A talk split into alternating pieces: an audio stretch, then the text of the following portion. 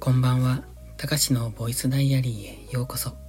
本日は1月1日日曜日、ただいま23時23分。このチャンネルは日々の記録や感じたことを残していく声日記です。お休み前のひととき、癒しの時間に使っていただけると嬉しく思います。皆様、明けましておめでとうございます。もうそろそろ1月2日になりかけているんですが、とりあえず新年一発目というところでご挨拶をしておきます。今年もですね、去年に負けず劣らずいろいろ挑戦はしていこうと思います。それが良い方向に進むのか、それともただの時間の無駄で終わるのかは分かりませんが、とにかく挑戦をやめないっていうところは、自分の持ち味だと思ってますので、試行錯誤しながら続けていく、挑戦を続ける、そして継続もしていくっていうところを頑張っていこうと思ってます。ただですね、何かにしがみついたりすることは良くないので、その辺はズバズバと切り捨てていこうと思ってます。例えば去年うまくいったことが今年うまくいくとは限らないし、この先うまくいくとも限らないので、過去の栄光とかその成功体験っていうのが今後未来も成功していくのか、それともその打ち手が正しいのかどうかっていうのはわからないので、それが違うなと思った時点で捨てていく、そういう意味で切り捨てていくことは大切だと思っているんですね。結構僕たちって過去の成功体験に引きずられがちじゃないですか。こういうやり方をしたからうまくいったっていう時は、その先もずっと同じやり方をしがちじゃないですか。でもそれって2回目も正しいのかどうか、つまり1回目はそれが正しかったのかもしれないけど、2回目はもっと違うやり方があるんじゃないかとか、それとは真逆の方法が正しくなるんじゃないかとかね。前回の打ち手が次回もうまくいくとは限らないし、その次回もそれが正しいとは限らない。ちょっと抽象的な言い方なんですが、なんせ過去の経験に引きずられない、過去の成功体験に引きずられないっていうところを、意識していきたいなと思ってますという初心表明ですね。で、今回タイトルが獅子舞と書きました。獅子舞ってね、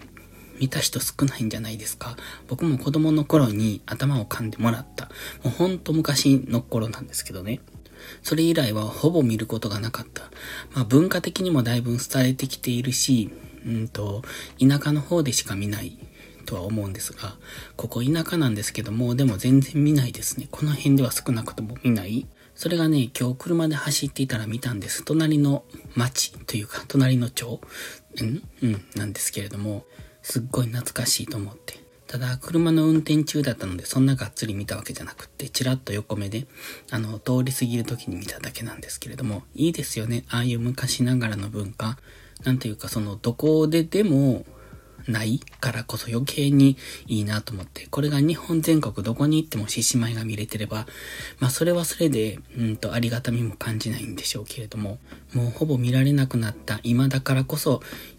逆にいいなって思いますよね。価値が上がるっていうのかな。値打ちが上がるっていうのかな。ただやっぱり廃れてはいきますよね。なかなかお金のかかることですし、芸を引き継いでいくっていうのかな。それも難しいでしょうからね。もうそもそも、需要のなくなったものに芸を引き継ぐっていうのがかなり難しいだろうなって思うので。それでも今日はいいものを見れたなって思いました。今日はね、お正月だったので何もしていないんです。何もというか、親戚が集まってみんなでお昼ご飯を食べるっていう、そんな日なんですが、それでその親戚を迎えに行って送りに行ってっていうことをしてたんですよ。駅がね、 JR の最寄り駅がここから車で30分ぐらい、もうちょっとかかるかな、結構離れてるんです。だからそこの駅まで迎えに行って、でまた帰りそこまで送っていくっていう、僕はそういう役割だったんですけれども、なのでその途中で獅子舞を見たんですね。コロナということもあって、去年とかはそれがなかったんですよ。で、去年はなかったな。で、今年は再開ということで、ただなかなか来れない親戚たちも集まるので、めったに会えない、その1年に1回会うかどうか、下手すれば次開けば2年後になってしまうので、そのくらいのスパンで会うことになるんで、たまに会う親戚同士っていうところで、なかなかいいものですよね。ただ、なんていうか、めんどくさいなとも思うけど、そういう機会も大切だなって思いますね。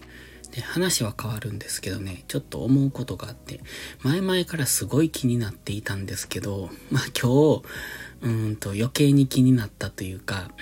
確信したというか、っていうことがあって、会話の中でね、会話ってかこうやって喋ってる中で僕もよく使いますが、とか、とか、その間を持たせるためのこのなんかよくわかんない言葉あるじゃないですか。で、っていうとか、その話し始めにっていう人よくいますよね。よくこう、なんていうのかな、おじさんとかの講演とか聞きに行くと、って、本日は、みたいな、その最初にっていう言葉を挟む。あれはすっごい気になる。多分、気にならなければ気にならないんですけど、一回そこに着目してしまうと、また言ってる、言ってるって言って、っていうのがすっごい気になって話が集中して聞けないっていうか、耳に入ってこないっていうか、っていうことがあるんですが、それと同じで僕、呼吸音とかもね、結構気になったりするんですね。ただそれは、消せないので難しいんですけど、普通にね、スピーカーから聞いているときは全然気にならないんです。ただ、ボイシーとかもそうですし、スタイフもそうですけど、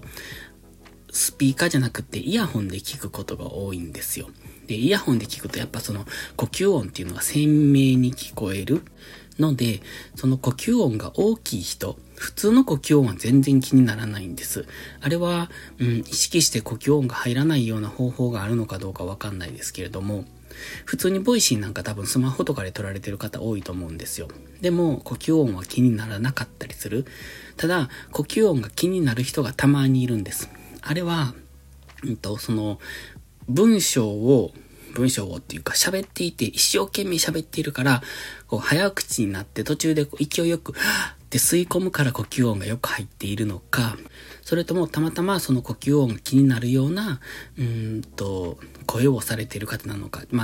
だから声って好き好きがあるので、僕があまり好きじゃない声の方が呼吸音が目立つのかどうかっていうのはわかんないんですけれども、そういうのも気になりだすと、もう全然話が耳に入ってこなくなるんですね。で、その中でというか、それと同じような類で僕が一番最も苦手としているのが、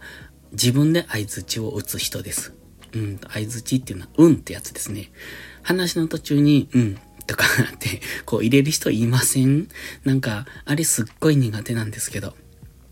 多分癖なのか何なのかわかんないですけど、ただね、この相槌を自分でってこう会話じゃないな、話してる途中にそれでとか言って、こう間でとかとか僕が使うのと同じように間でっていうのを挟んでくる人がいるんですね。これはこういった音声プラットフォームじゃなくて、普通に会話しててもそういう人はいる。ただ、どうしても僕はその、っていうのを挟む人と会話するときが一番嫌なんですよ。なんともね、何度喋ってもあれは聞き慣れないというか、聞き心地が非常に悪いんです。これはやっぱり、その個人の、好き好きの問題なんだと思うんですけど、その途中でっていうのを挟む人と会話すると、もうイラってするんです。まずそもそも会話をするときにね。で、このスタイフとかボイシーとかのそういうプラットフォーム、音声のプラットフォームで、その間にって挟む人を聞いていると、もうすぐやめたくなります。そのくらいなんか苦手だなと思います。本当に好き好き好みなんでしょうけどね。ただボイシーを聞いていると、やっぱ話の上手な人が多くって、もちろんスタイフも、そんなプロみたいな人もいるし、話し方とか内容にこだわって番組を作るみたいな人もいるので、そういう話の上手な人を聞いてると、そういうのはやっぱないですよね。とか、